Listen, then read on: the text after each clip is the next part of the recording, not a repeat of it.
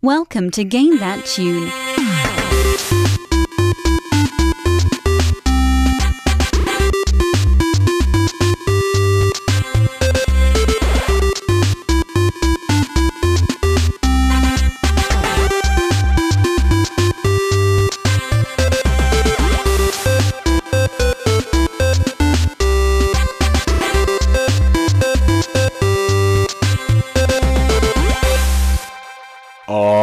Yeah, what's going on, everybody? It's Game That Tune back in the house once again.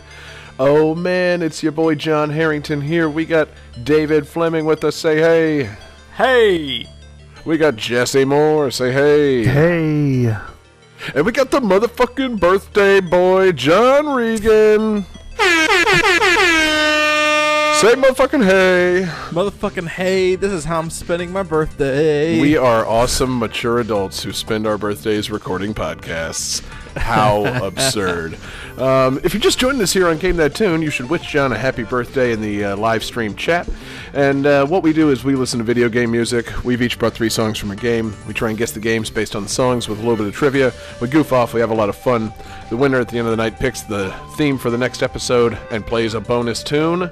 And I won last week's fantastic episode. And I figured since we're now deeply entrenched in autumn, and, you know, the time just changed. It now gets dark really, really fucking early. Figured we use a little time travel theme, fall back into some prequel games. And when I picked that theme, you know, I didn't really realize how few video game prequels there were. This was an enlightening experience for me researching this episode. Did anybody else run into the trouble of finding a game for this episode? Yes. See, my problem was I found a lot of video game prequels, many of which we have already used on the show. True. It's like, oh, I'll totally use. Oh, wait. Yeah. It's like, oh, hey, Yoshi's Island. Oh, that's a great game. Oh. Oh, crud. You know, nobody wants to talk about Yoshi's Island DS, so I better just move on from that. Yeah, my... Shit, dude. Oh, right, crap. Yeah, you know, I've realized that like half the Metal Gear series is prequels now, and you know, but also half of that half is games I don't want to revisit. So it's going to be an interesting night. I'm looking forward to seeing what everybody's brought to the table. We've each brought a great game. We got a great fan request tonight, and yeah, we're just going to have as much fun as possible, man. Like I said, it's John Regan's birthday, so there's just going to be this sound all the time. And, you know, it's going to be a blast. So, Johnny, what do you got coming for Game 1? Game 1.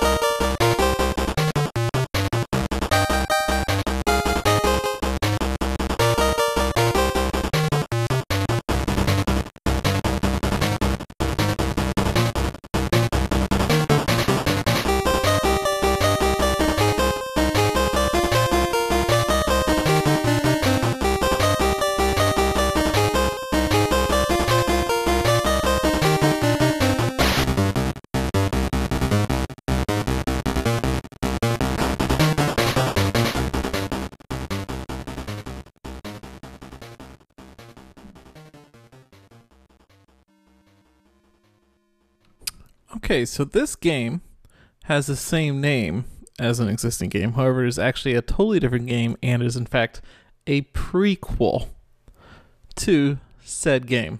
So, one name, two games, one's a prequel. Is that going to count as trivia tonight, John? All the games are prequels. Oh, there aren't they? This will give it away.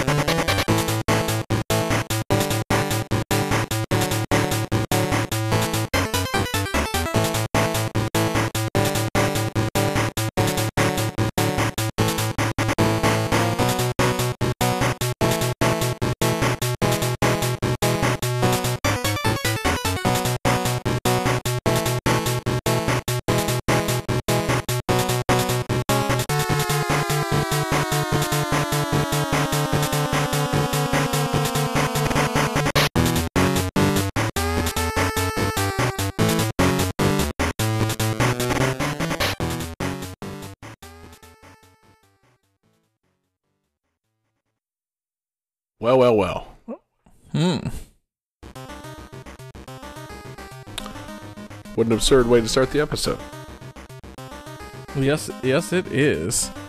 Okay, let's see here. Jesse says butts, which is incorrect.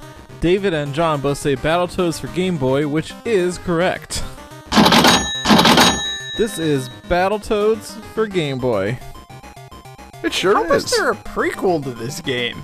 Yeah, you know, that's intriguing to me.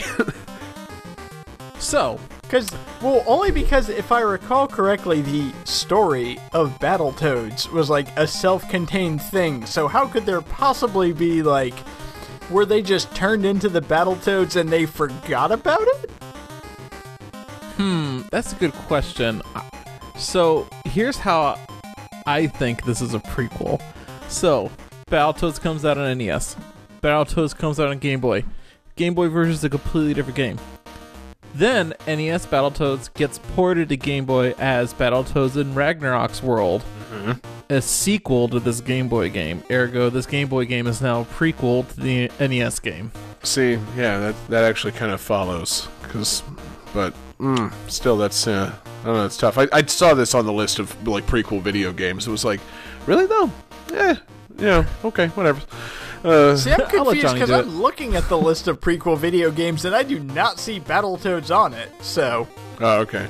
But anyway, speaking of the story of the game, I've got the synopsis pulled up. Johnny, did you read the synopsis of the story to, the intro to the game? Yes, but I'll let you go ahead and read it. I doubt any of this is portrayed, but I love this as the story. Having taken a break from their adventures, the Battletoads, Rash, Zitz, and Pimple, spend some time in the Lost Vega system, haha. The Toads find themselves entranced by the alluring charms of an exotic dancer, but are ambushed when the dancer is revealed to be the Dark Queen.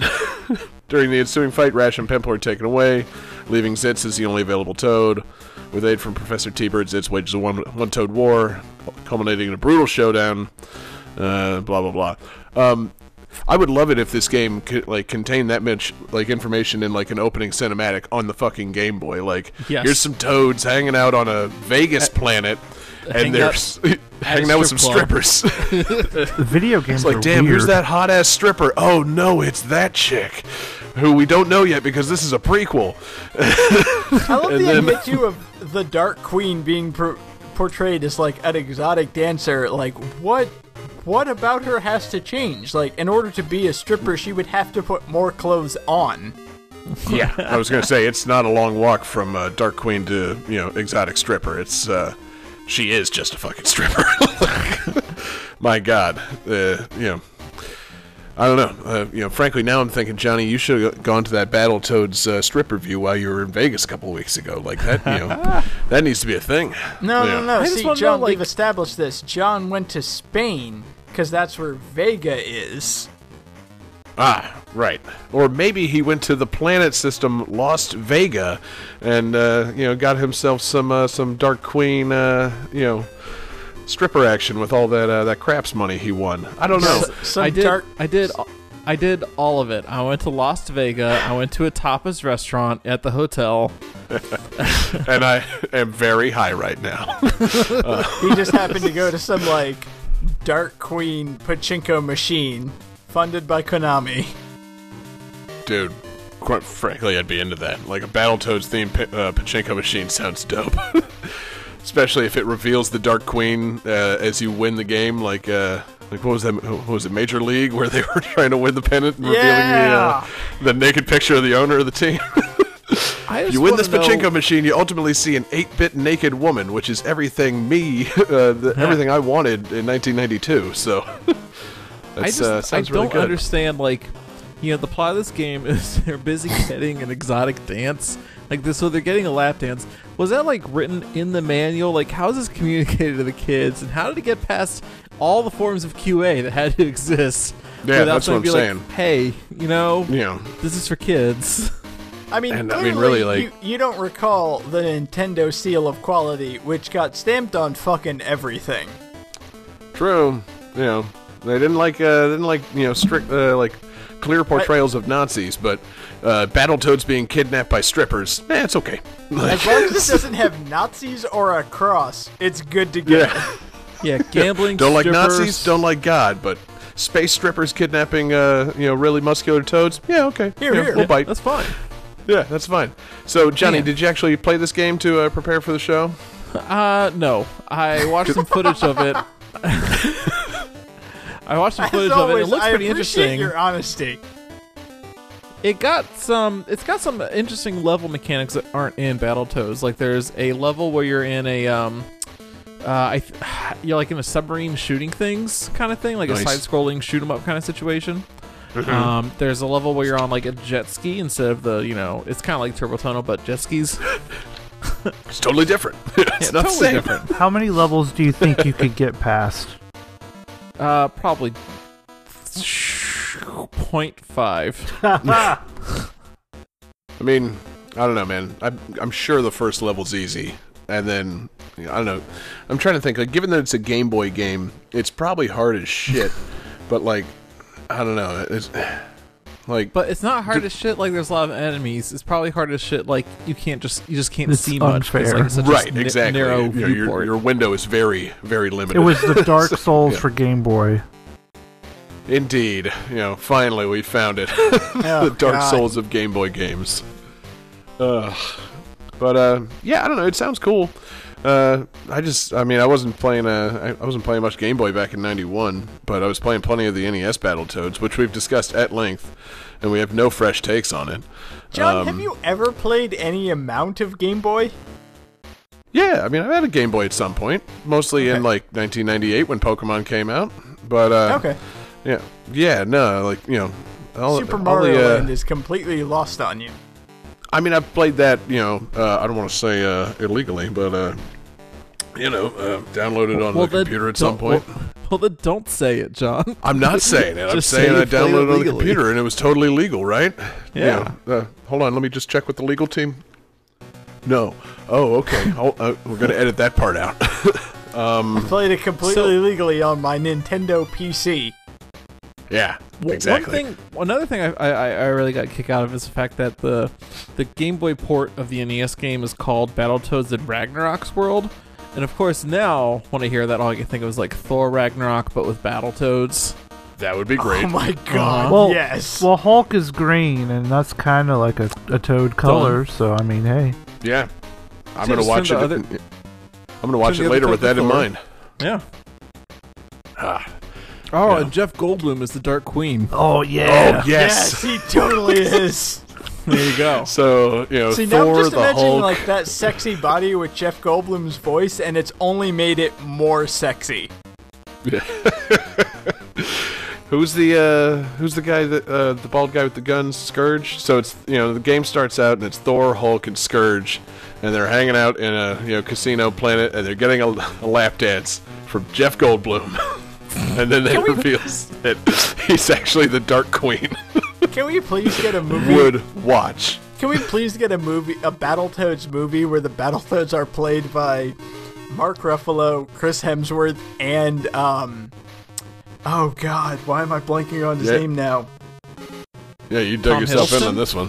No, I know this. Oh Jesus Christ, because he was. Well, that's he a was cat. No, he was. He was. He's Bones. No, he's Bones in the new Star Trek reboot. He was Cupid on Xena. As God is my witness, I know this. Carl Urban. That's the name I'm looking for. I was not going to help you. We need a Battletoads movie with Chris Hemsworth, Mark Ruffalo, and Carl Urban. There, I said it. Done.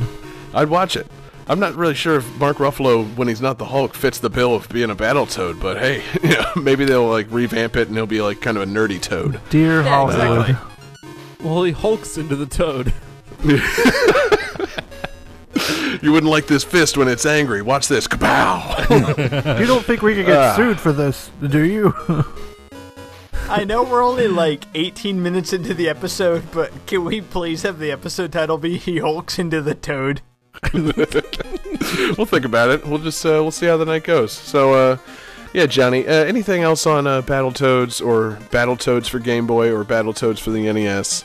You know, they really should bring this series back, and not just as Killer Instinct fighters. Like, why hasn't there been a new Battletoads game in the last like 24 years or so? Like, the same reason there hasn't been a new Banjo-Kazooie, because fuck you. Well, I mean, yeah, I guess that is true. It's a rare thing. So yeah, you're right. Rare just doesn't like me. Yeah, didn't they announce that they were doing a new one? I don't know. I'm pretty sure they came out as downloadable fighters for Killer Instinct, and then that was that. Del says they're doing a new one soon. Yeah, that's right. I thought, yeah. Okay. We'll have to look that up. Yeah. I feel like I should remember that. God, this year is just really running together on me.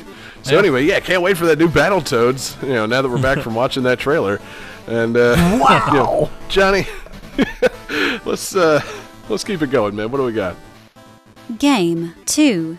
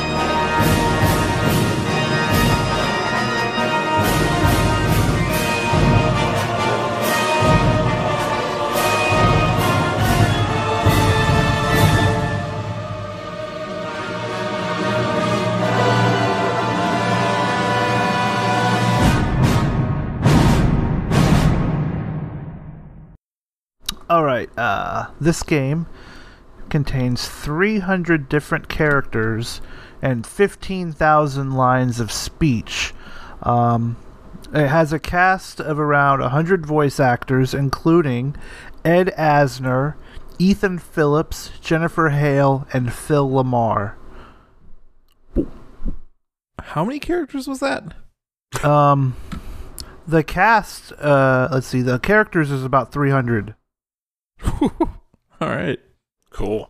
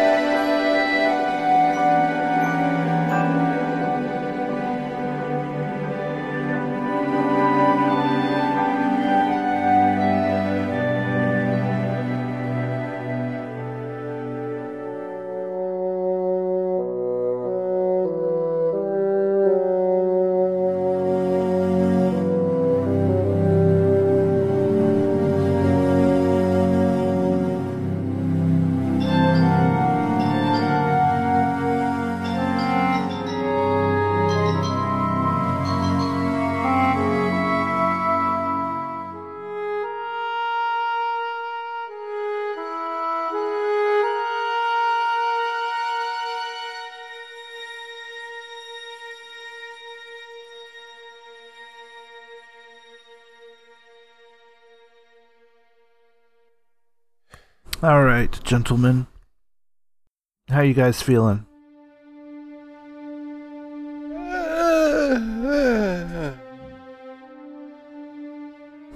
I see. Feeling 50% good? Oh, that's pretty good. Yeah. It's like one of two. Like those odds. It's one of two things, and I hope I got the right one. Johnny is looks like he's working on a masterpiece there. All right, let's see what we got. Oh man, we got a dick with a birthday hat. Looks like it might be coming or peeing. I'm not sure yet. So that's incorrect, Johnny. Sorry. And David and John both say KOTOR, Knights of the Old Republic, Star Wars. That is correct. Awesome. I'm sorry, Jesse. Before you get into this game, I want to officially change my position. I would like the episode title to be A Dick with a Party Hat. Oh, yeah. Yeah. Johnny's Birthday Penis. That's a pretty good episode title, Knights of the Old Republic.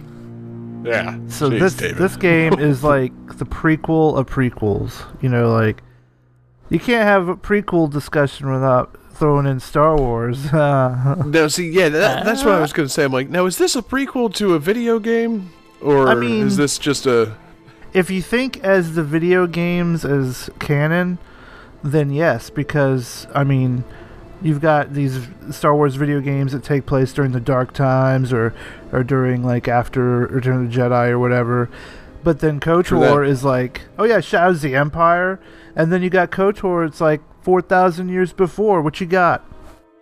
Yeah, this is a prequel to the Star Wars for Sega Master System that we previously used on the show. Yeah, so there you go. Perfect. You got it. So anyway, never played it.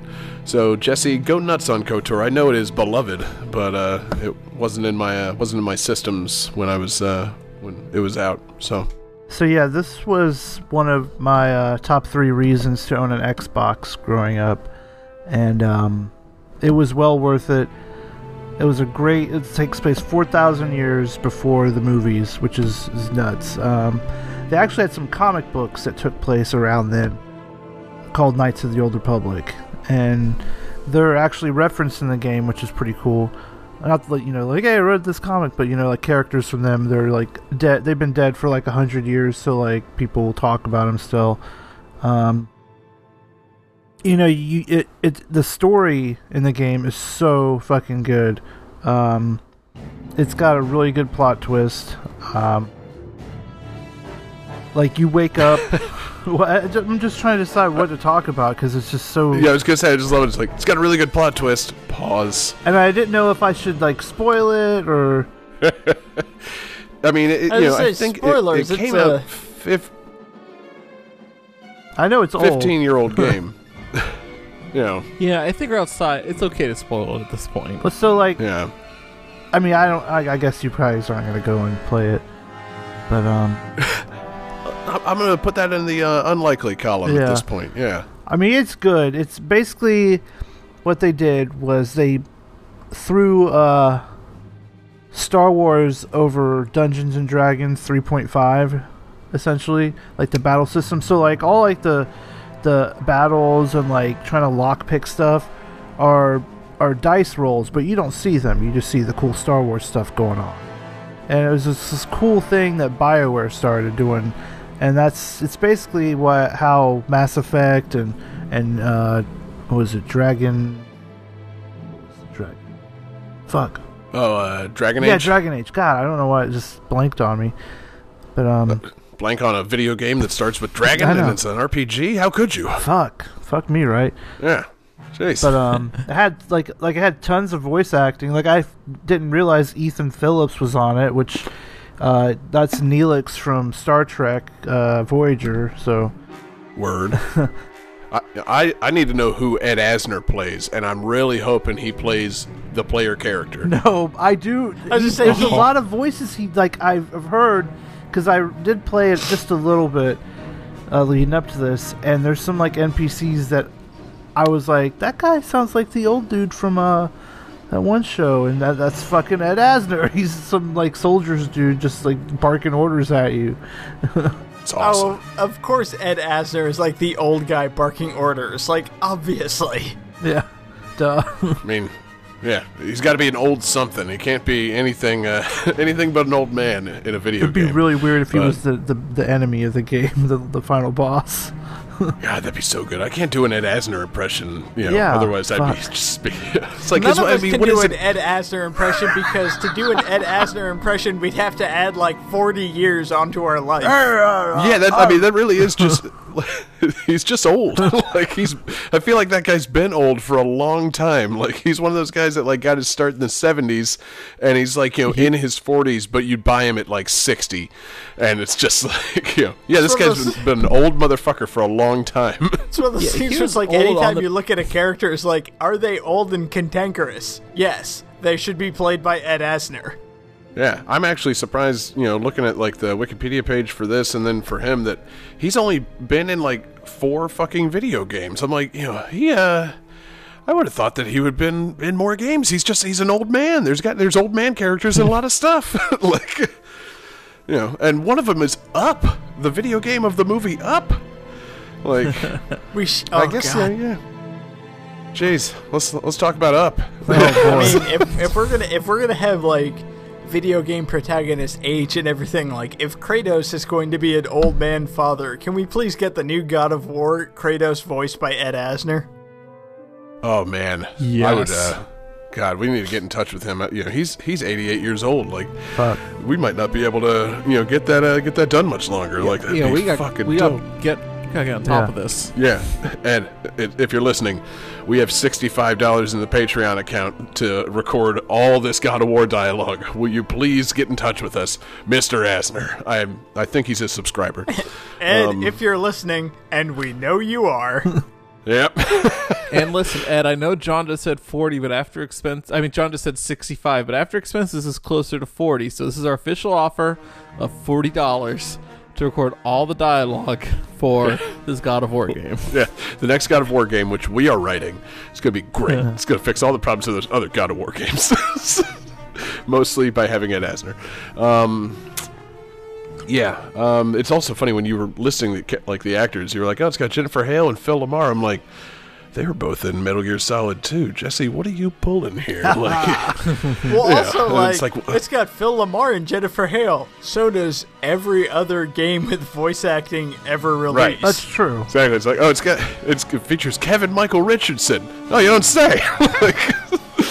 But yeah, it really had me racking my brain for a moment in like a Metal Gear game with Ed Asner. And I'm like, no, that doesn't happen. Like, okay, fucking scrap it.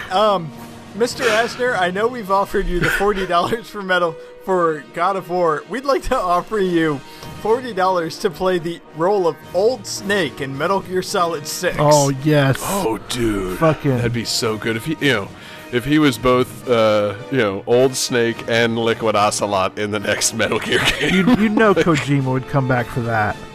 Yeah, he would. Yeah. He'd be like, you know, how did you know what Death Stranding was? Kojima would just be sitting there like, no, I'm done with Metal Gear. We got Ed Asner to play Solid Snake. I'm listening.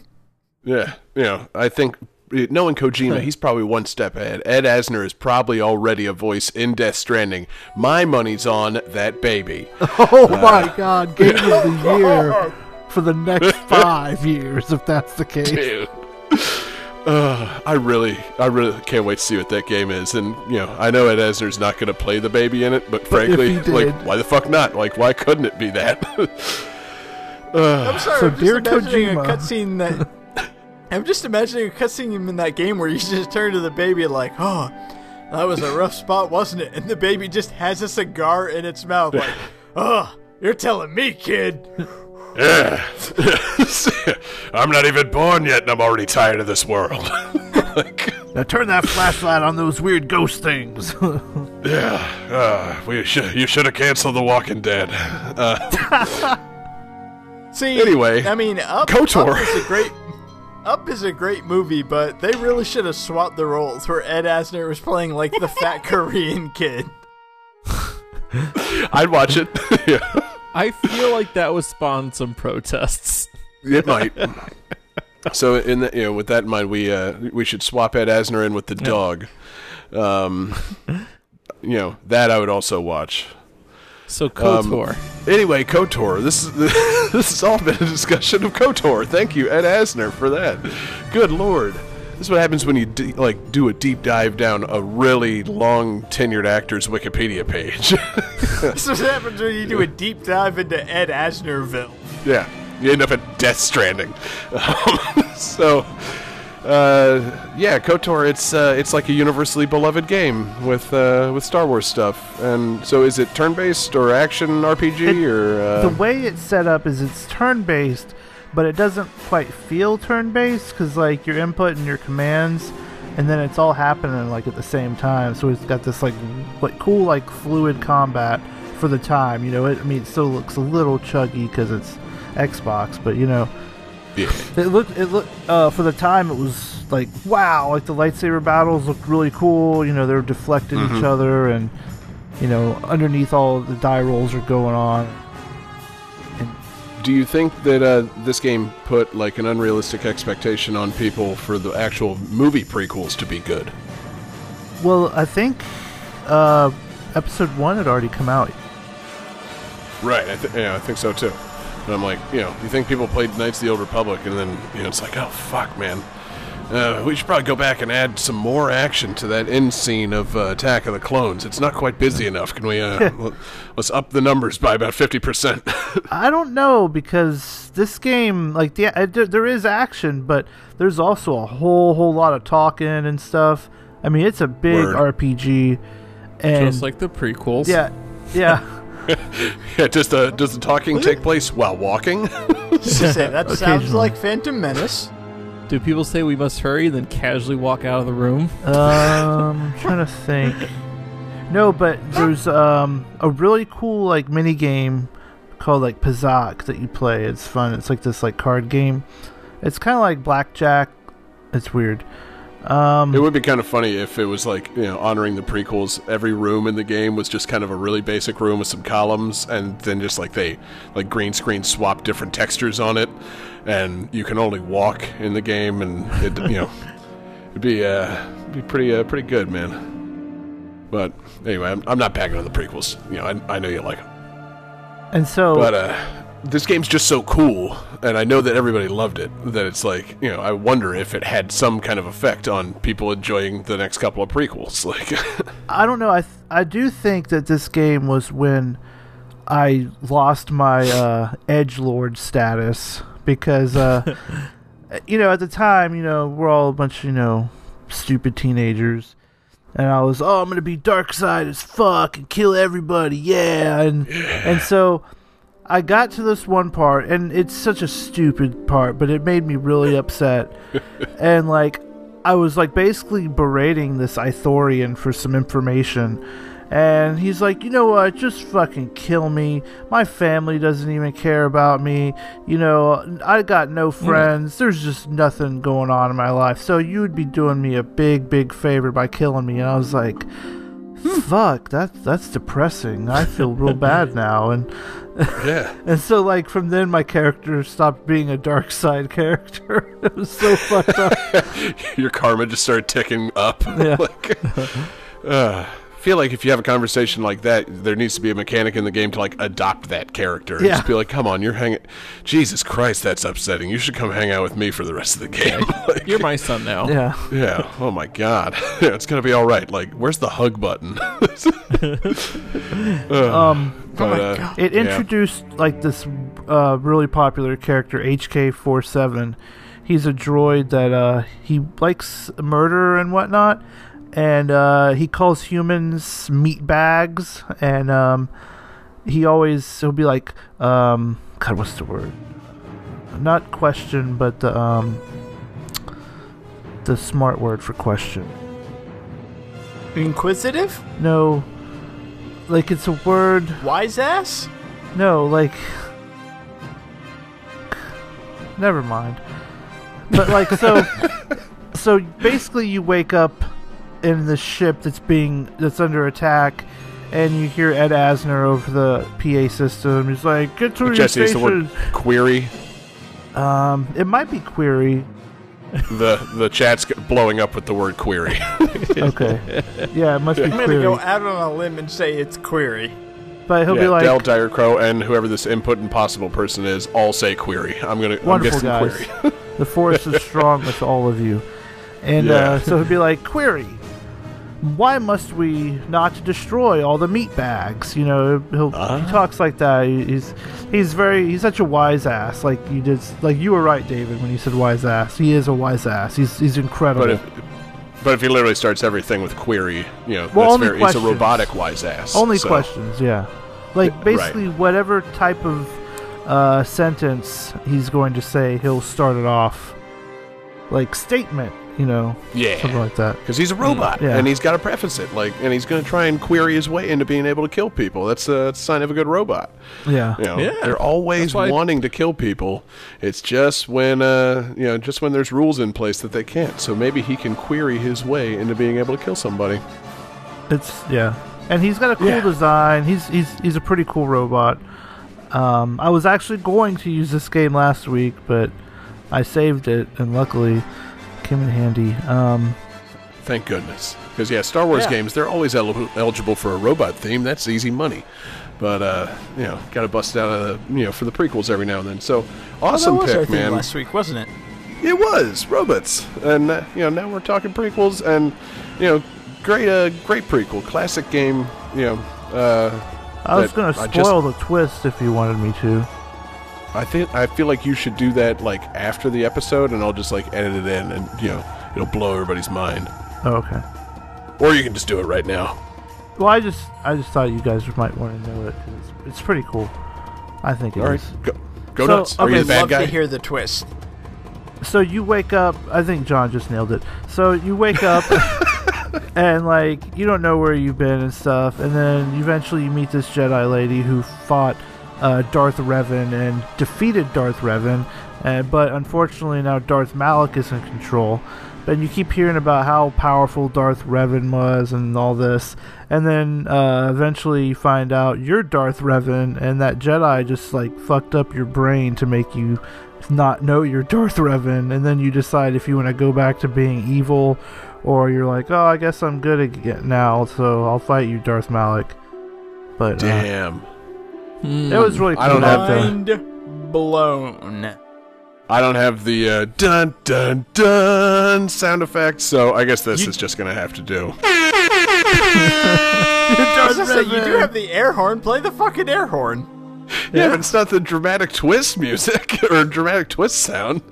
It's, you know, it's a dope ass twist that you got there, man. Like, what? I'm Darth Revan? It's the dramatic twist at a college stadium. Yeah, exactly. I'm Darth Revan?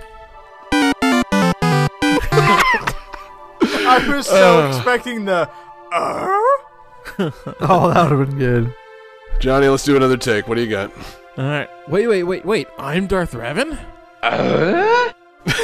Yep, I think that's the winner. I'm Darth Revan? Space! Well, it is sense. Star Wars, so that follows. Yeah. Good times, man. Jesse, anything else on KOTOR or Star Wars or awesome air horn twists? No, I'm good. Hell yeah. Johnny, let's keep it going to the next game, man.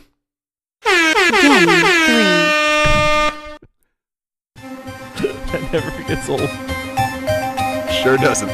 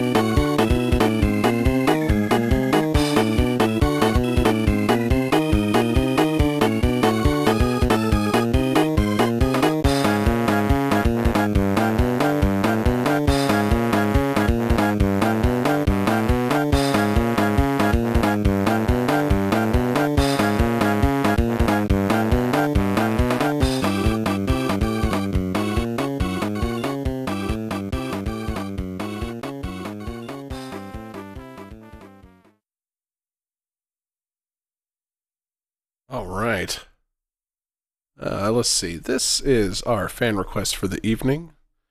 And I probably should have written down who sent us this fan request. 99% sure that I know. Yes, this is indeed a fan request from Patreon superfan tier Dell at Delition Hikari on Twitter.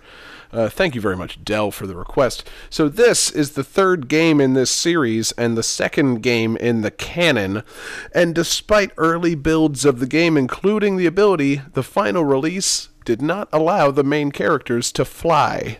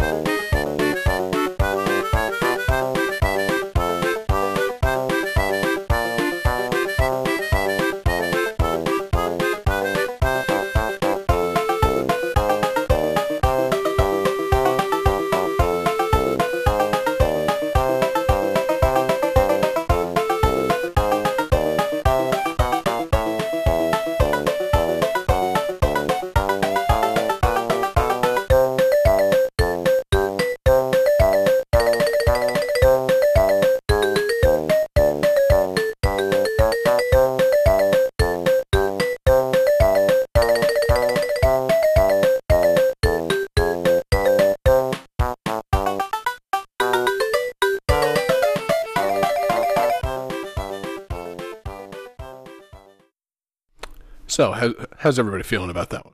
You said this, feeling pretty good. You said it was the third game? Third game in the series, though it takes place before the second game in the series. Okay, I feel good. That, you know, that last song should kind of push you in the right direction. It's got a distinct sound to it. Ooh, we got answers coming in. David says Banjo-Kazooie Nuts and Bolts, which is unfortunately incorrect. Johnny and Jesse both get it. It's Banjo-Kazooie Grunty's Revenge. Hold up. This is the third game in the series, but it's not Nuts and Bolts? Which no, was it's Grunty's Revenge. The third game in the Banjo-Kazooie series? Banjo-Kazooie Grunty's Revenge, released well before Nuts and Bolts for the Game Boy Advance. Boom. Oh, fuck me in the Ozark. Yes. Whatever that means. So, that's a specific place. Yeah. You know, we don't kink shame on here, but I don't even want to know what that means. But yeah, so this game, it came out in 2003 for the Game Boy Advance. It was the first game that Rare published after being bought by Microsoft. So it got like no press. It's and they tried to do their best to make a Banjo-Kazooie like exploration and like platforming game on like a Game Boy Advance, and apparently it's fine. From what I'm reading, it's like a Gentleman 6, like it's okay. But the main thing that's interesting to me is how they worked into the story, because you know in the Banjo-Kazooie, spoiler alert, you know you knock Grunty off the tower or whatever, she lands back in Spiral Mountain. There's a giant boulder crushing her. You know, that's where Banjo-Kazooie ends. Banjo-Tooie begins with her getting up out of that boulder and murdering bottles, which is just absurd. But this one, it starts out and she's still under the boulder, and that green henchman of hers with the lab coat's trying to push the boulder off, and he can't get it out, and he comes up with the very odd idea to suck her soul out from underneath the boulder and put it into a robot version of Grunty. Sounds legit. Yeah, And see, I thought great on last week's theme too. Oh man, yeah, god damn! You know, are all prequels involving robots? I mean, jeez. I think so. Man. You know, so that's a solid plot. Like, you know, take the soul from the witch, put it in a robot. Now, if I was trapped, if my physical body was trapped under a giant rock, and somebody put my soul in a robot, my thought would be, I'm going to move the rock and have my body back as an option for, you know, I don't know, whatever I want to do with a, you know, actual body. But no, that's not what happens here. Which, you know, seems like a plot hole right off the bat. Like, now that she's a giant robot, she could just push the rock, like, and then boom, Banjo-Tooie. No. But no, instead, she gets her soul put in that robot, and what does she do? She goes and kidnaps Kazooie, and then hatches the remarkably odd scheme of going back in time to make sure that Banjo and Kazooie never meet, thereby she never gets defeated in the first game and changes the timeline. So it's a little Back to the Future, it's a little Terminator, and it's a little Banjo-Kazooie. It's amazing. Pretty fucking interesting, guys. It sounds really cool. Yeah, except pretty great. It's on Game Boy Advance, so there's your problem. Like, it's, Hey, David, what's up, man? You've been humming this whole time. I will defend the Game Boy Advance. The Game Boy Advance is a tremendous system, and yes. I'm going to completely contradict that statement because. See, like, looking at the history of Banjo-Kazooie, there's Banjo-Kazooie, Banjo-Tooie, this game on the Game Boy Advance, Banjo Pilot, and then Banjo Nuts and Bolts. So, like, Nuts and Bolts is the third console release, and that's where I got my confusion. Good. Glad to confuse you, because I definitely didn't say console release.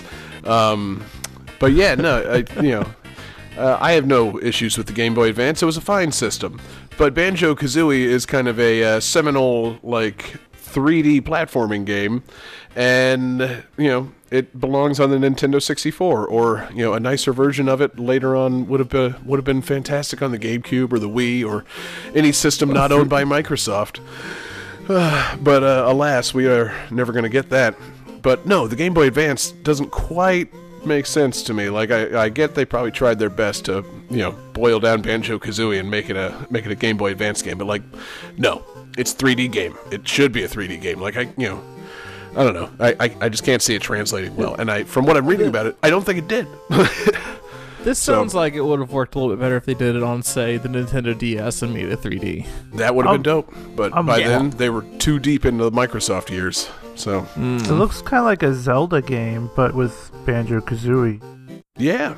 And, you know, the graphics aren't bad, and it's got good music, and, like, good sound effects. Apparently, you know, one of the limitations that people cite with the sound is they had to cut back on the number of sounds each character makes. And so they said the voices in the game are kind of annoying. I'm like, voices in a Banjo-Kazooie game? A little bit annoying? No way. Like, do you remember how they talked in the first game? Like, you mean you're not tired of 80 versions of G-hoy? Yeah, or just... I wish... So now they had to cut it down to like 2 of each. Yeah, I wish it was 80 versions of Goy. Like,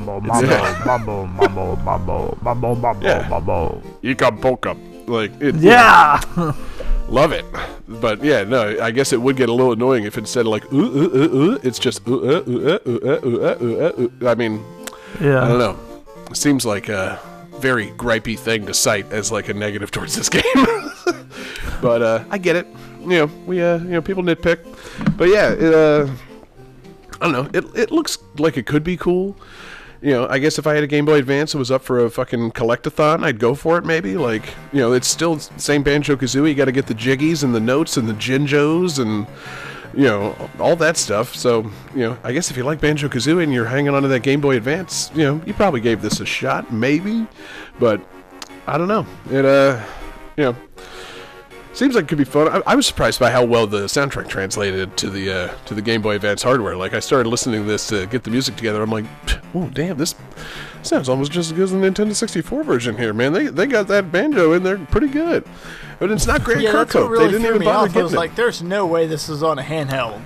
Yeah, I know. It doesn't even have the Game Boy Advance, like, hiss in the background. It's very strange. I was impressed. So, you know, props to you, substitute Grant Kirkhope, for, you know, putting together a fantastic soundtrack. But yeah, it's a handheld Banjo-Kazooie game, and it's not Banjo Pilot. David, did you ever play Banjo Pilot? No. Did anybody? What was the one? I've never even heard of it. Yeah, I wasn't asking like if you were if Johnny or Jesse played. I mean, literally anybody ever. Did anybody ever play Banjo Pilot? I did see someone in the chat earlier seemed to like they mentioned Banjo Pilot, so probably Dell, because Dell loves some obscure ass games.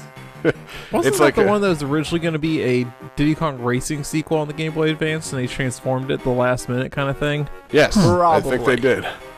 Oh, I have heard of that then. Yeah. Because there was also, there was Banjo Pilot, and there was the, oh god, what was it called?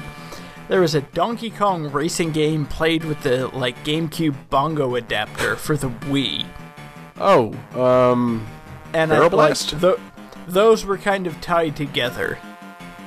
Yeah. Yeah, fuck. I think they were making a Donkey Kong racing game for the GameCube, and then it got canceled and like ended up becoming like Donkey Kong Barrel Blast or something like that. But Barrel Blast, what do I know? That's what it was. Yeah, you know, man, Nintendo had a weird few years there. Yeah, it but, did. Anyway, yeah, nobody's played Banjo Pilot. Very few people have played Banjo-Kazooie: Grunty's Revenge.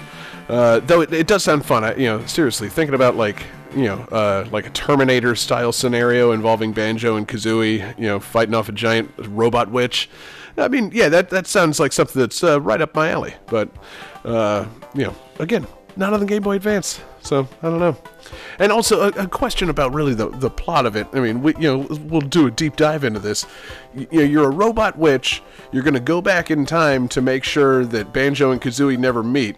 So in doing that, you kidnap Kazooie and take her back in time with you? Like, why not just go back in time without kidnapping somebody, guaranteeing that Banjo will then come after you? I mean, come on, Robot Witch, you gotta think these things through. It's very weird. It's, yeah. Just go back in time, kill them both. Like, yeah, it's solved. Exactly. You're a robot witch now. You don't need to kidnap anybody. Just go back in time to when they're little babies and kill them. Like, you know, you find an egg and squish it. You find a bear cub and you drown it. And there's no Banjo-Kazooie. Like, it's a robot witch, sorry, man. She's brutal. Oh. I'm sorry. I was taking a bathroom break. I missed it. Is it actually a robot witch? Yeah, I'm sorry. You know, you'll have to listen to the podcast version to get the recap. But yeah, it's Grunty's soul in a robot and traveling through time. So it's a pretty amazing, fucking terrifying, amazing plot for a game. But anyway, yeah. So, you know, Grunty, maybe not the best plot, you know, thinker through-er. But, you know, hopefully they'll explore that again one day in a future Banjo-Kazooie game, because that's totally going to happen, right? Yeah. Right? Game 4.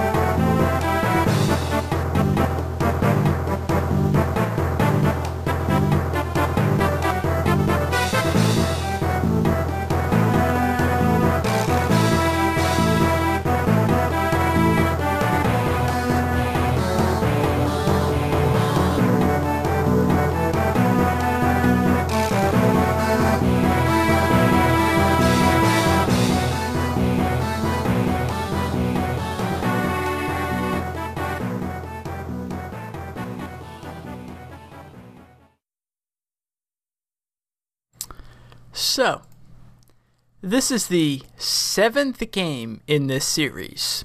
It is a prequel to the 6th game in this series, and it is the first game in this series released in America.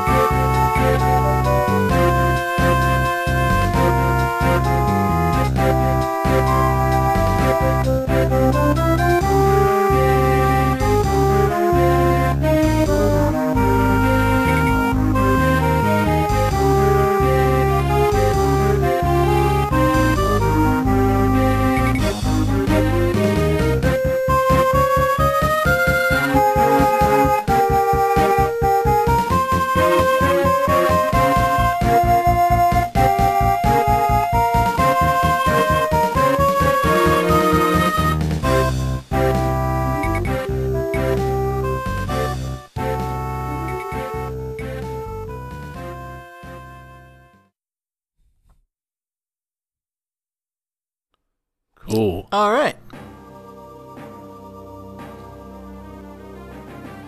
Who's got those guesses ready?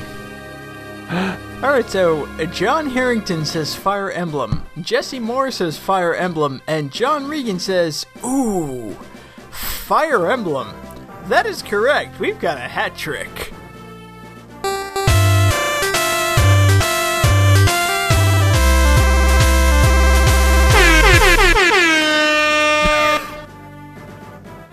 I'm so glad you played the air horns without me having to ask. Oh, dude, you don't have to prompt me for that. It's an easy win when there's a hat trick on the board. Man. Also, I really want to go through the episode and just take out that sound clip of, I'm so glad you played the air horns without me having to ask. Awesome. So, David, what is Fire Emblem?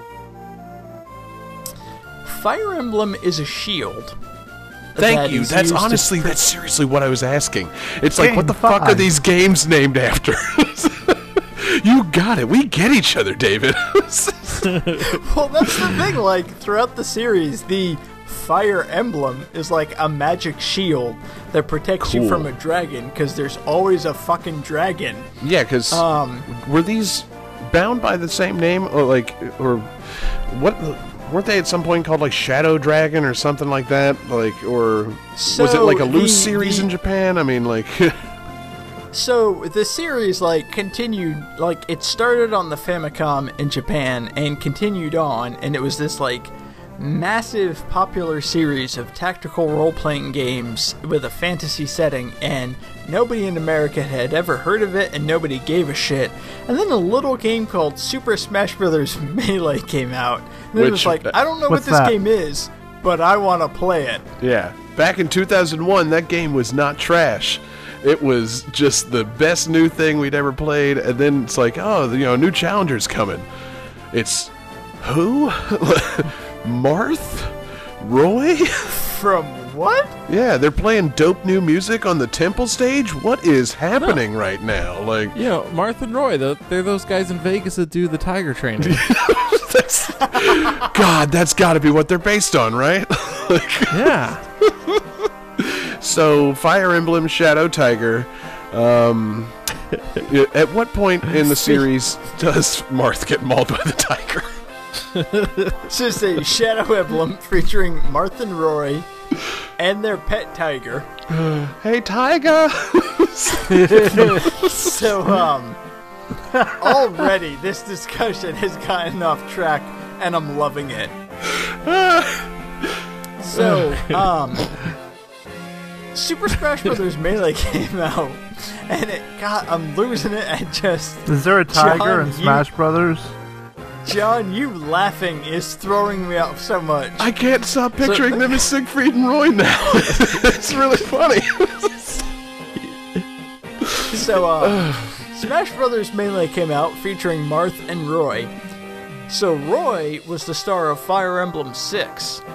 And when Fire Emblem 7 came out, they're like, you know what? Everybody in America really seems to like these guys. Let's release their game. Which doesn't feature either of them. Nice. But, yeah, so this is Fire Emblem, I believe it's Reika no Ken, or The Blazing Blade, as it's been translated. Mm. In America, it's just called Fire Emblem. Right. But it's a prequel. So, Lyn and Ellawood hook up and have a kid, and that kid is Roy, who... is famous because of Smash Brothers. Okay, I like it. You know, if I may be so bold as to say it, Roy, he's our boy. Yeah. I would get behind that. I would get behind that with an entire crowd behind me, almost chanting, Roy's our boy. It's kind of funny, you know, back when, you know, when they skipped over Roy for Brawl, and brought him back for Smash Brothers Wii U as downloadable content, I actually got really pumped. I'm like, oh man, I miss Roy. Like, that takes me back to, you know, the good old days of 2001 when I first learned who Roy was, then didn't care to discover anything else about who Roy was by playing the Fire Emblem games. I mean, it's, yeah, it's a Game Boy Advance game. How was I supposed to play that? With a Game Boy Advance? How absurd. So, I actually have played this game, and this game is the only reason that I give a shit about Fire Emblem, and this is the main reason that I like Lyn. As longtime Game That Tune fans know, I adore Fire Emblem Warriors, and when they announced Lyn, I was like, fuck yeah, Lyn is in there. This is the only reason that I care, because Lyn was the main character of this game for the prologue, which is the first, like, 10 chapters. So I got this game because I played the fuck out of Melee. I was like, hell yeah, Fire Emblem, I want to see what that game's about. And I was playing it, and I played through the prologue, which is kind of like the tutorial, teaching you about the strategy elements of this game. It's all about Lyn and her story. It's like, fuck yeah, this game's awesome. And then I got to, like, chapter 11, when the like, real game started, and I had to restart the chapter, like, 4 times, because my characters kept dying. It's like, alright, fuck it, I'm done with this game. Wait, so the game, it takes until chapter 11 to get started? Well, because there's, and I'm not sure, like, if they knew this was going to be the game that they're going to release to the West to kind of introduce them to Fire Emblem, but there is a prologue section. There's, like, 10 or 11 chapters that all star Lyn and, like, her campaign and everything, and it's kind of a tutorial, kind of an easier section, and then it gets to the section starring Ellawood and Hector, who are, like, the other main lords of the game. Right. And that's when the game, like, starts. And that's where it gets a bit more challenging. So I was playing it, I was like, yeah, this game's really fun. I'm enjoying this. Like, oh, wait, no, fuck it. Let me go play, like, you know, something without permadeath. Yeah, exactly. That was the thing that kept me from really getting into Fire Emblem. Is, I mean, I know that, like, Awakening had like the option where it didn't have to be permadeath, but I'm like, well, I'm not gonna choose that. That's the pussy option. Like, I'm gonna play Fire Emblem the way it was meant to be played. If a character dies, they die, and then it's like, man, I didn't want that character to die. Fuck, I don't want to do this over again though. Like.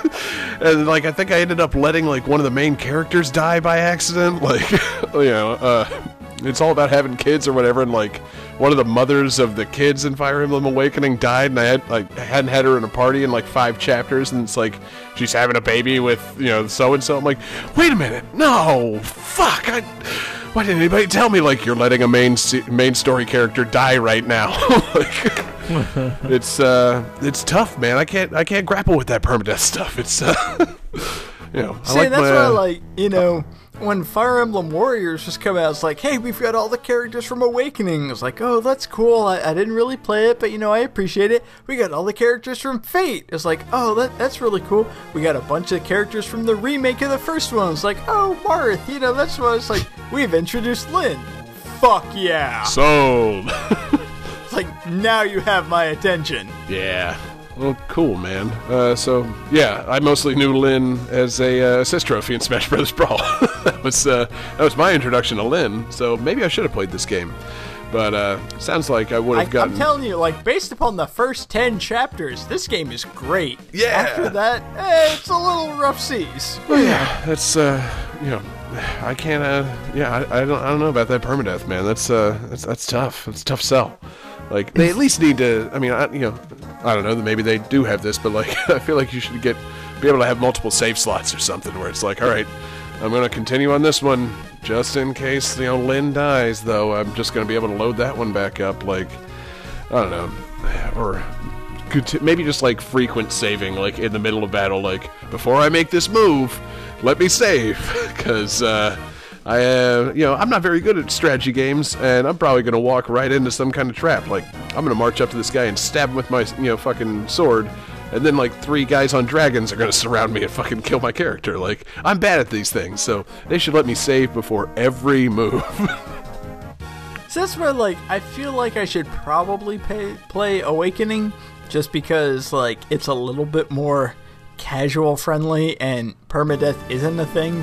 But also, I have Fire Emblem Warriors. It's like, okay, direct your battle, guide your units, and then just, like, action hack and slash fuck up an entire army. It's like, no, that's the game I want to play. Yeah, no, that's how I want to do this. That's the fun version of Fire Emblem. The you know, deep dark secret is that I don't care for strategy games all that much. It's like, you know, I like these characters, I like this setting, I like, you know, the world that it's set in, but yeah, I think we've established before on the show, like, I don't care for the gameplay of Fire Emblem. Like, so, yeah. Anyway. I mean, if they made, like, a straight-up turn-based RPG version of Fire Emblem, I'd be all about it, but it's just the, like, directing the battle strategies, like, I don't want to think that much. I really don't. Now, yep. Is this the Fire Emblem that was available for ambassadors on the 3DS? So, the 3DS ambassador was a Fire Emblem, it wasn't Blazing Blade, it was, I think, Sacred Stones. It was the sequel to this game, which I don't think was a direct sequel, because this is one of those game series... Fire Emblem is like Final Fantasy, where there's a shit ton of games and the continuity isn't one right after another. So again, like, Game 7 is a prequel to Game 6, and I think the game that's on the 3DS Ambassador one is technically the 8th game released, but I don't think it's tied to 6 or 7 at all. Word. Well, cool. Anything else, David, on Fire Emblem, you know, in general, or Fire Emblem, the Game Boy Advance game that's the 7th game in the series, or Roy, Lyn, Marth, anybody? Lyn's cool, Roy's cool, Marth is not as cool. Not a fan. You know. Yeah, exactly. So. You know. Marth. To each their own, but, like... Eh. Yeah, exactly. Nobody likes Marth. He's the Millhouse of Fire Emblem. So anyway, you know, great pick, great soundtrack, and I think we got to keep it going to the next game. Johnny, where are we, man? Game on.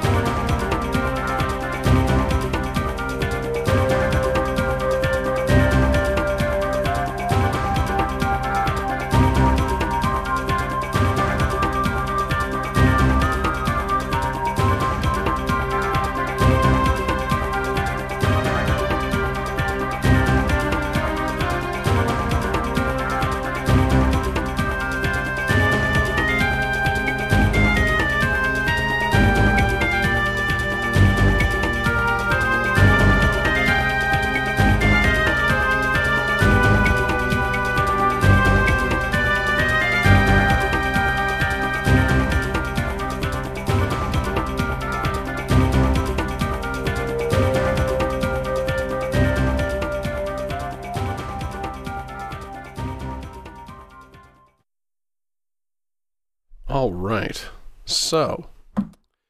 This is one of 3 games released in this series over the course of a 10-month period in what was a publisher-driven effort to widen the audience for this established series. This game sold the worst of those 3, possibly due to being a real-time strategy game in what had been a traditional RPG series, or possibly due to being a direct prequel to a game that never came out in America.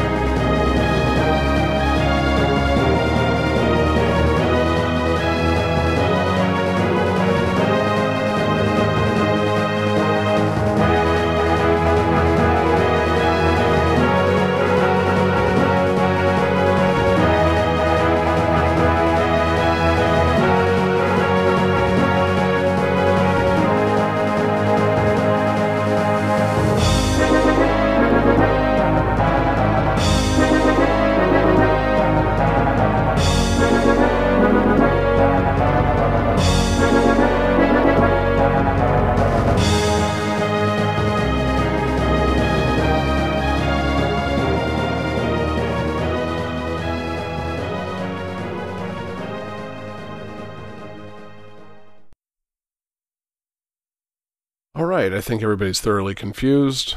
I do apologize. I slightly misspoke during my trivia. I said this was a traditional RPG series. I meant to say it's a series of RPGs, but it's not really a traditional RPG series. So sorry if that threw everybody off. You're all excused. You get points anyway. If my answer is wrong, I blame you. Okay, that's fair. Okay. Dun.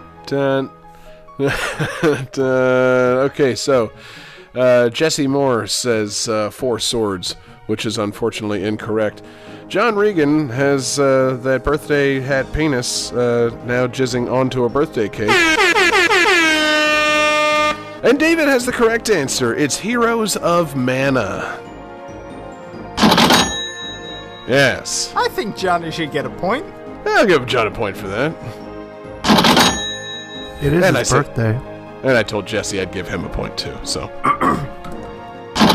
Yes! So that's 3 points in one round. I believe the correct sound is... Perfect. Close enough. Yeah, so Heroes of Mana. David, I'm sure you played this one as a big fan of the Mana series and a prominent DS owner in the group. Am I right? Oh my god, this was my favorite game, originally released in Japan as Seiken Detsuno Heroes of Mana, which is a 2007 real-time strategy game for the Nintendo DS, he said, not reading from Wikipedia. Nice job, man. That was convincing. Wow. Man. I can tell you're just a fountain of knowledge about this game and its development, and... no, so, yeah, I was, You mean this game developed by Square Enix and Brownie Brown, published by Square Enix, whose director was Take Ori? Yes. Yes, of course. The very same. Yeah, I was surprised to find in my research for this that there were so many Mana sequels, or prequels, released around this time. There was, this game released on the DS. Prior to that, there was, fuck. I had this earlier. I should have known this. There was one for the PS2, which I feel like I really should have known about, because it was essentially Dawn of Mana. Dawn of Mana, yes, and it was essentially like Kingdom Hearts, but it's Secret of Mana game. And I'm like, damn, that's That's something I've been wanting for a long time. Like a fully 3D. Like a secret. So say, do you mean like a Secret of Mana action RPG, or like Secret of Mana characters interacting with Disney characters? I mean, that, you know, that would be good too. That's essentially what Kingdom Hearts is, you know. But no, it's just a you know, action RPG set in the, you know, Kingdom Hearts engine, but it's like the Mana world as well. It's like, oh, that sounds delightful. I wish I had known about that. And then I was like, oh, it came out for the PlayStation 2 in 2007. Of course I didn't fucking know about it. Like, and then, yeah, there was, it was Heroes of Mana, and the other one was Children of Mana, which was another one for the DS, and that one was a, Was that the one with Clive Owen and Michael Caine? Yes, it was, and, it, you know, quite frankly, the movie was better, but the game, they tried to replicate those long, extended takes as best they could. But it, you know, it just, it was kind of tonal, it was a tonal shift for the Mana series to, you know, Children of Mana, suddenly, like, nobody's having babies anymore, and it's set in a, you know, modern dystopian setting. It was fucking weird. It was a weird departure for the series. That and... See, now I'm just thinking of Michael Caine in a Secret of Mana sequel, and I'm thinking of, like, Secret of Mana Jaws 3. Ah, man, I just wish I had my old soundboard up. I would say Secret of Branca, and it would be, every year, I go on holiday. Yeah, every year, I went to the Mana Fortress. A Fernet Branca. Yeah. I'd sit there at the cafe on the Mana Fortress and order a Fernet Branca. But it's almost as if we have Michael Caine on the show tonight. Yeah. Wow, I should sell that impression on Fiverr. That was going to be our new source of revenue for this show. Excellent Michael Caine impressions. But yeah, so Children of Mana was like a dungeon crawler with the, like, randomly generated dungeons, which is not up my alley at all. And then, yeah, this one, fucking Heroes of Mana, is like the least up my alley of anything that's ever come out of the Mana series. It's a real-time strategy game, and apparently you control it almost completely using the DS touchscreen, like, and from what I've read about it, apparently, like, the AI and stuff, you control a lot of units going around these you know, little areas and fighting things, and they're terrible. Like, they don't go where they're supposed to go, and it's like, oh, shit. Like, That was a nightmare when I was playing Secret of Mana, and the third character was controlled by the computer, and it got stuck behind a tree. I can only imagine trying to play a real-time strategy game where the other characters won't do what you need them to do. Like, but yeah, so it's just funny that they were trying to crank out fucking, like, Mana sequels, you know, in 2006 and 2007, and just, you know, it's like, man, you guys don't know what, like, people... Like, you don't know what makes the Mana series good at all, do you? And I realized now that, like, they kind of haven't had the flick on what makes the Mana series good since, like, Secret of Mana, or possibly Seiken Densetsu 3. Like, it's, I don't know. You know, those games are good. Secret of Mana's great. Seiken Densetsu 3, I never finished it, but it, you know, it was following in the footsteps of Secret of Mana and trying some new things. And then it's like, oh, you kind of got it wrong starting at Legend of Mana, and you never really recovered. Like, this is a weird thing for you guys to do. But it's also weird because, again, it's a prequel to the only game that didn't come out in America. This is a prequel to Seiken Densetsu 3. So if you're trying to get me to care about this, how about this? You finally release Seiken Densetsu 3 here in America, Square, you motherfuckers. Like, you know, that fan... I mean, I can see why they didn't release it in America. That title's really hard for us to say. Yeah, I know. It's almost like they would have had to call it Secret of Mana 2. Like, it's tough translating things. I'm a jerk. That's nuts. Wasn't Secret of Mana 2 Final Fantasy Adventures? No, that was actually the first game in the Mana series. That was... Final Fantasy Adventure came out before Secret of Mana. It was like the precursor. It wasn't a prequel. It was just the first game in the Mana series. But, how is the first game in the series not the prequel to later games in the series? Because it came out first. Yeah, to be a prequel has to be physically released. That's come out after. Yeah. Yeah. Like, I guess technically it's a prequel, but, like, you know, you don't think of it like that because, like, you know, you make the prequel to explain stuff from the previous work that came out. Yeah, right? Are we like, just, you know, now getting around to defining prequel? I mean, good God. You know, like, I wouldn't call Back to the Future 1 a prequel to Back to the Future 2. Right. You know? If anything, Back to the Future 2... on a technical basis, but... If anything, Back to the Future 2 and 3 are prequels to 1 because they go back in time and they alter the timeline. Boom, I'm getting confusing on you. No, but like, you know, The Godfathers... No, if anything, Back to the Future 3 is a prequel to Back to the Future 1 because it takes place in 1885 rather than 1985, whereas Back to the Future 2 takes place in 2015. For part of it, and then they go back to 1955. And 1955. Jeez. And 1985 alternate. Don't be glib, David. Yeah. Everything is a prequel to everything if you think about it too hard. Yes. Yeah, that's definitely true in Heroes of Mana. But yeah, no, it's a prequel to the one that didn't come out in America, which is seems like also an unfortunate mistake. Like, okay, you know, we got to, you know, we're trying to revitalize interest in the Mana series. What do we got? How about a real-time strategy game? Okay, that sounds like a terrible idea. What's the story? It's a prequel that takes place 19 years before the one that didn't come out in America. Run with it. Like, you know, let's do it. Like, I love the idea of an executive just like, that's a terrible idea. Yeah. Go with it. Go on. Yeah. I'm trying to get fired. But yeah, so yeah, it's a real-time strategy game, and it apparently doesn't work very well. And it's a prequel to, you know, Seiken Densetsu 3, which I'm still really fucking bitter about having not come out here in America. Like, you know, it's too fucking cool. I played the fucking fan translation of it, which was not excellent. You know, it's fine, but like, it's baffling to me that that's the only game in this series that hasn't had some appearance in America, because, you know, it sets up a cool, like, you know, Secret of Mana adjacent world. I mean, there's like, you know, warriors and there's beast men. That's one of the big things that Seiken Densetsu 3 introduced, and this game kind of elaborates on. There's like a continent of beast men. Like in Seiken 3, you get to play as like a guy who, you know, he's like, I guess, you know, I always equated him to a werewolf because there's a day and night cycle, and when it's nighttime, you fucking turn into a stronger version of your character and beat the shit out of stuff. It's really cool. And this one kind of elaborates on that. Like, they're invading the Beast Kingdom, and I'm like, you know, that sounds nice, but I don't know. I don't have as much attachment to this story because you never released the fucking original game in America, you jerks. Like, and I don't play real-time strategy games. This is a terrible idea.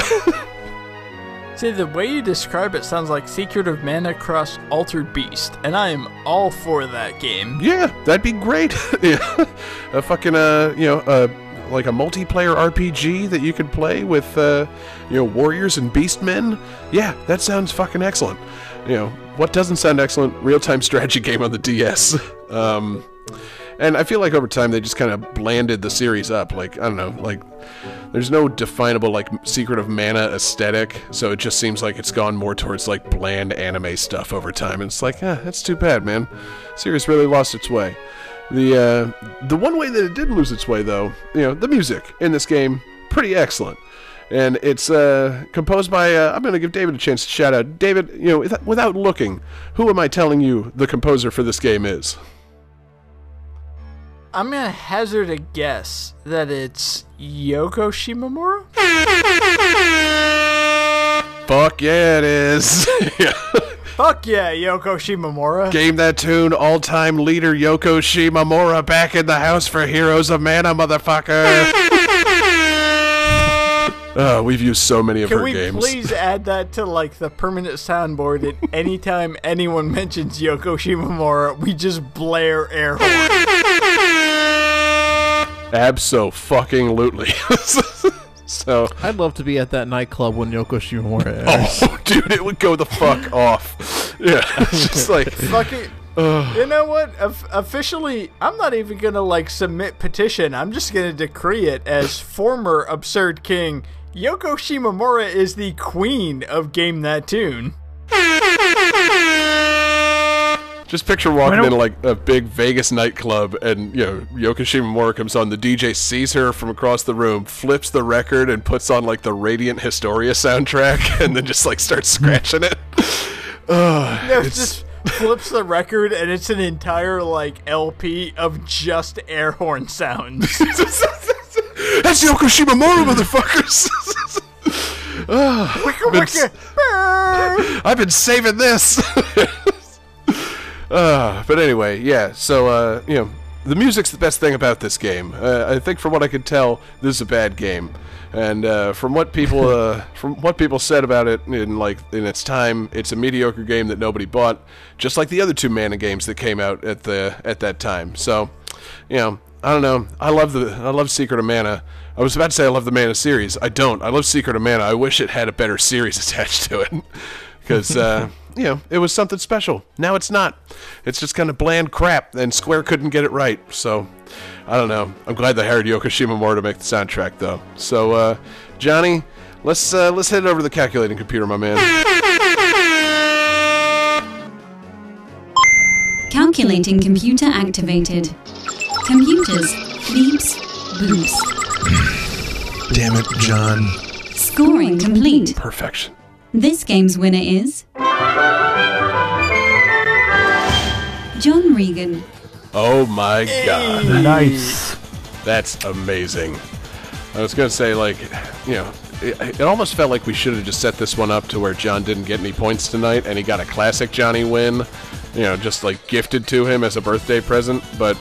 You know, Johnny actually scored a couple of points. I guess a couple of points off that. He earned this. He earned the points with that birthday dick. So it's a pretty good birthday dick. Speaking of birthday dick, we should speed through this this ending. So, yeah. Johnny, what's the theme for the next episode, my man?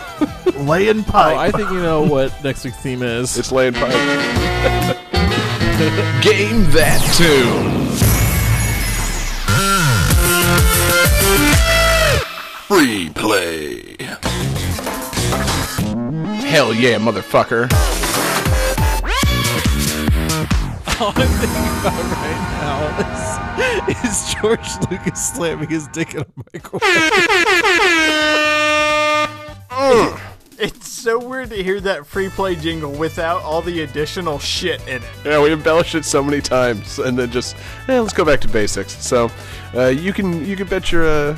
You bet your ass it's going to be embellished by next week, so look forward to that. A fantastic Game That Tune free play coming up on the next episode. Happy birthday, John. This was a great episode. Thanks for spending your birthday with us. Good lord. So, it's been a great episode. Thanks for everybody who watched along live with us. We're live every Wednesday night on YouTube, Facebook, and Twitch. We love hanging out with you guys. Check us out at those websites / Game That Tune. Join us in our Discord channel. We have a lot of great chat going on in our chat room, and we appreciate you guys hanging out with us. Thanks to everybody listening in podcast form. Podcasts come out Wednesday mornings, and they're available on iTunes or wherever you get your podcasts, so check us out there. Thanks to everybody that goes and checks out patreon.com / Game That Tune. We've got fun exclusives in the works. We've got occasionally GTT Gems. We got a new episode of Jesse's Covered Up show coming up, covering who, Jesse? Mega Ran. Fuck yeah, Mega Ran on Covered Up coming up. We do mixtapes.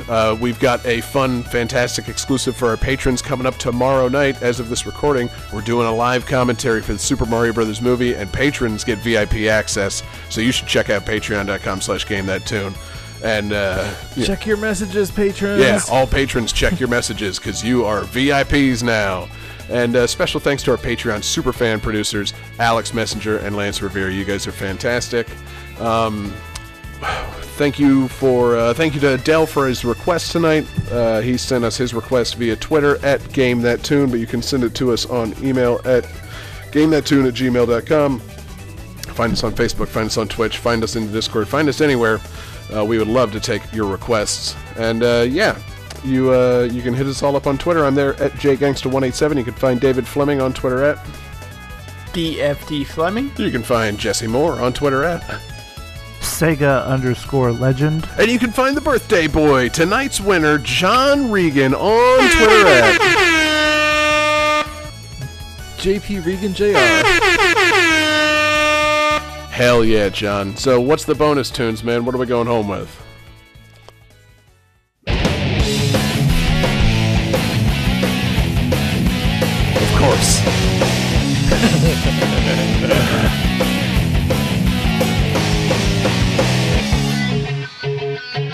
Can you feel life moving through your mind?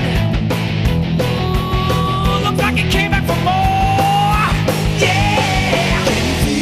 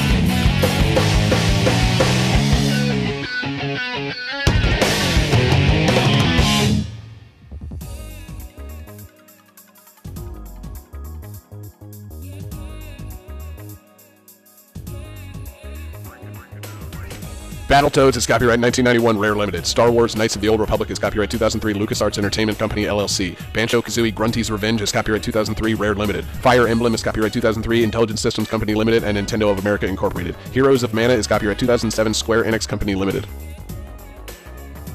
Alright, and we're out. And you're in.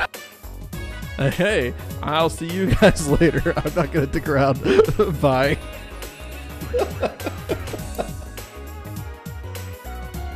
Johnny, just continue having sex with your wife as though I'm not wearing this hat.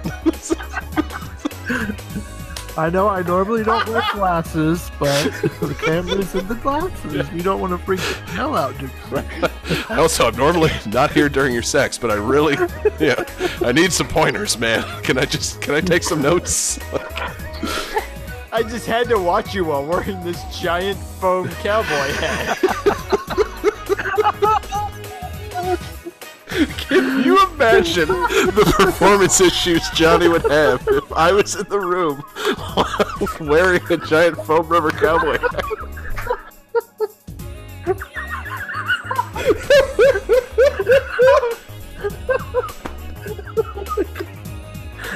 Are you still recording? Oh, fuck yeah, I am. Of course I am. Yes. That's fucking goal. Give me a second. Oh, yeah, God. Hang on, just I see this. I'm gonna catch my breath.